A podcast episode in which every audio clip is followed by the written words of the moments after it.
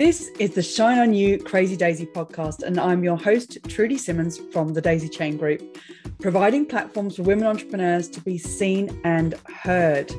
This platform is for women entrepreneurs that want to hear the real stories of what it takes to be yourself and run a business with all the different hats that you might have to wear.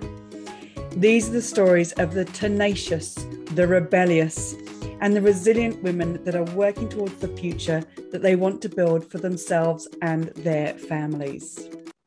Hello and welcome to the Shine on You Crazy Daisy podcast and the Shine on You Crazy Daisy book, volume two. Today, I introduce you to Nicola Webster from NJ Webster Consulting. Nicola, thank you so much for being a part of all of this. Tell us about your business.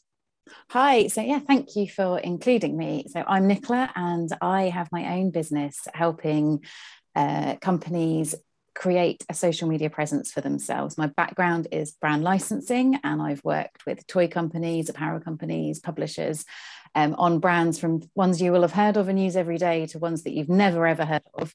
And I combine that experience with um, social media strategy and training to help people really stand out and make the most of themselves in today's digital world. Amazing. We all need that. But how did you find the transition of going from corporate to self employed? How did you find when you had to go and make all these decisions for yourself? Um, a proper roller coaster. And I think um, the big thing is that for years, a lot of people always say, Oh, I crave that responsibility. I hate having to get sign off. I hate it. I hate it. I hate it. But what um, I really learned is that actually you can't hide behind anything. So when there's a difficult decision, you can't say, "Oh, I'm sorry, it's company policy," or "I'm sorry, it's out of my hands," because everything is in your hands.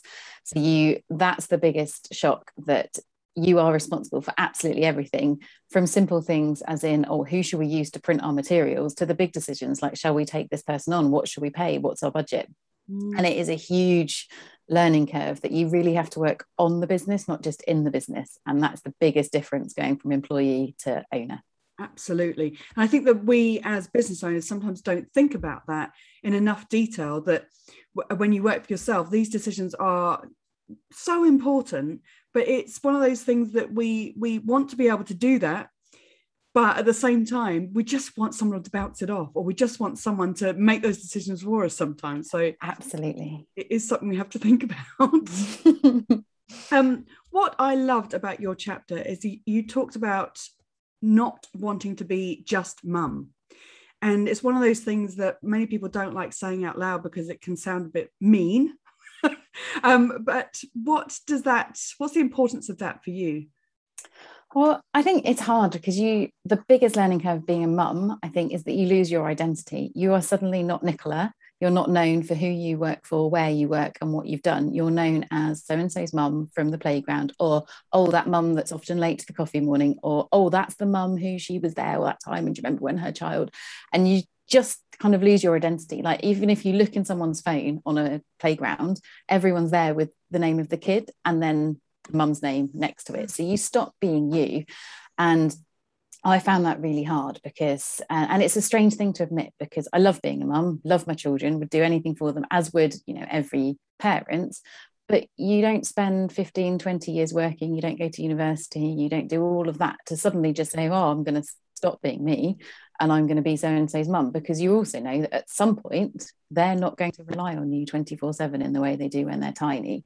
And that I think was the hardest um, hardest thing to accept, but to accept that it was important to not lose your identity. It was important to be a person as well, and also to set that good example. You know, I've got girls, my daughters. I don't want them to grow up thinking, "Oh, well, mum worked really hard, but then she had children, and then she spent her days organising school fetes." Mm. That's not what you want it to be, and it's the guilt that comes with that is a challenge on both sides. And I think that's something that I've really had to work on to overcome, but actually to be proud of the fact that I'm not just a mum, I am a lady who happens to have children who also has her own business. And what's the wonderful conversation in the chapter is the fact that you wanted to be known not just as mum, but as yourself. And you have a business that but still is set up to be there for your kids. Yeah, absolutely. So that was the biggest driver for going freelance. I mean, there were all sorts of things that happened on the way, but when it came to it, I thought I I don't want to miss out on those all important things because I'm stuck in an airport somewhere because a connection went wrong or because it was felt really important that I went to some conference and actually, you know, in 10 years' time, I would remember that I'd missed out on a moment in my child's life, not the event that I was at. Mm-hmm. And it was that point of I want to work and I want to be myself, but I also want to work around having a family. So I want to be able to be at the school gates. I want to be at sports day, nativities, etc but I want my career to fit around that as opposed to trying squeezing in family around oh well i better not do that event because i've got to go to this event or this trade fair this conference whatever it is. It's about making the two work together. And possibly a plus side actually of the pandemic that people have realized that actually flexible working doesn't mean that you're part-time it doesn't mean that you're skiving off. It means that you work in the time and the day that mm. suits you and suits your routine so, in that, uh, you'd started your business just before lockdown. How did you use the lockdown time, and what did you learn and gain from that period of time? So yeah, so I started. I uh, became self-employed six months before lockdown started. So I was just getting going, and at first there was that horrible, horrible feeling of what have I done? Like, you know, how on earth am I going to build a business in a pandemic? My children at the time were two and um, just turning six.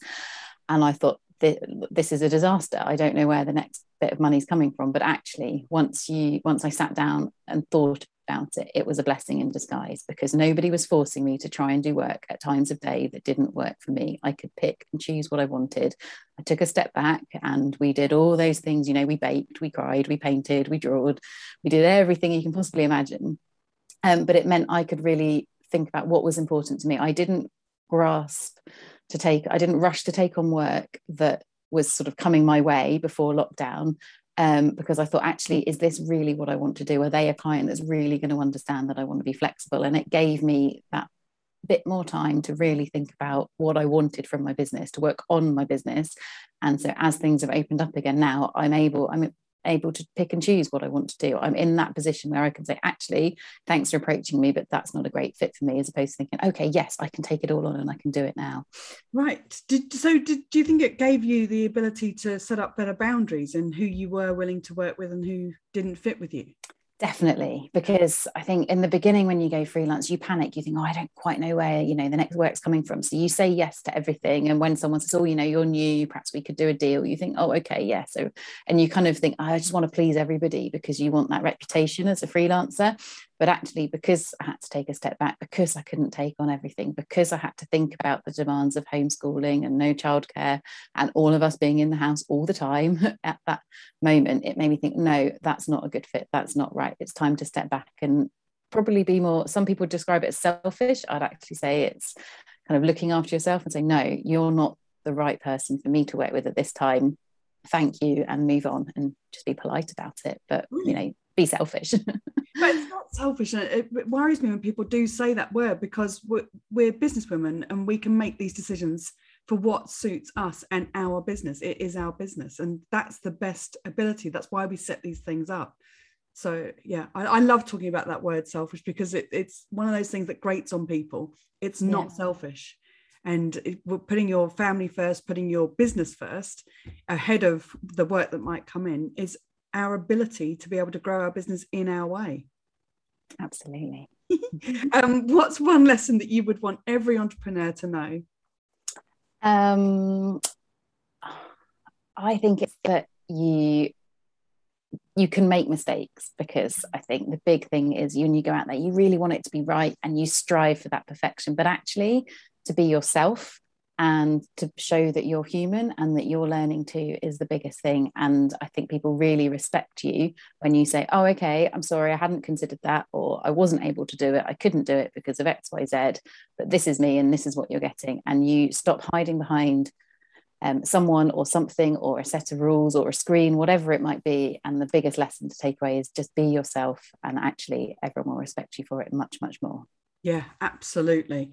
Uh, what's your favorite business book um, I'm going to show you a magazine. So um, this is Freelancer magazine, and I think issue three is about to come out. It was set up by a lady called Sophie Cross, who is a fantastic marketer and entrepreneur. She's actually got Hampshire roots and Hampshire connections as well. Um, and it's a brilliant magazine, and for me, it's helped me bring, bring together a brilliant community. There's something in there for everyone. There are people in there from all walks of life, in all industries, but the thing they have in common is they've all set up their own business. And it is, for me, it's the perfect coffee break reading material for any freelancer.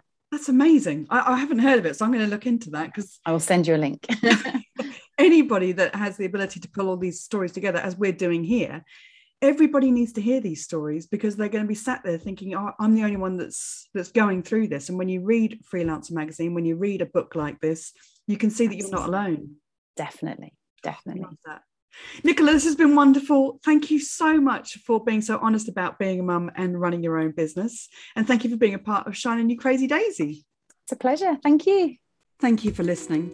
If you like what you've heard, please leave a review and come back for more inspiration.